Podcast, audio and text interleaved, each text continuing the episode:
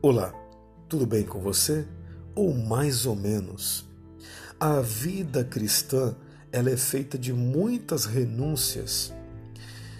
O crente ele não pode ser morno, ou você é quente ou você é frio.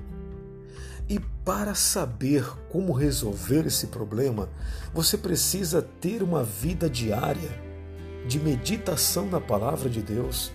Você precisa ter diariamente o costume, o hábito de ler a palavra de Deus. Você precisa tirar momentos de oração na sua casa. Você precisa tirar um momento de leitura da palavra de Deus aí dentro do teu lar. No livro de Apocalipse, capítulo de número 3, no versículo de número 14, nós vamos encontrar aqui a sétima carta à igreja de Laodiceia. E diz assim: E ao anjo da igreja que está em Laodiceia, escreve: Isto diz o Amém, a testemunha fiel e verdadeira, o princípio da criação de Deus. Eu sei as tuas obras, que nem és frio e nem quente. Tomara que foras frio ou então quente. Assim, porque és morno e não és frio nem quente, vomitar-te-ei da minha boca. Como dizes, eu sou rico e estou enriquecido e de nada tenho falta. É, não sabes que és um desgraçado, e miserável, e pobre, e cego, e nu.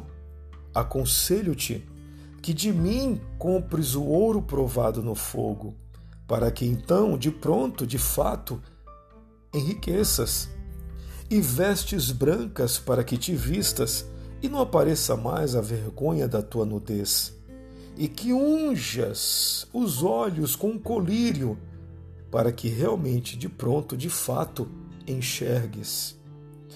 Eu, diz o Senhor, repreendo e castigo a todos quanto amo. Sê, pois, tu zeloso e arrepende-te. Eis que estou à porta e bato. Se alguém ouvir a minha voz e abrir a porta, entrarei na sua casa e com ele cearei, e ele comigo. Ao que vencer, lhe concederei que se assente comigo no meu trono, assim como eu venci e me assentei com meu Pai no seu trono. Quem tem ouvidos, ouça o que o Espírito diz à igreja.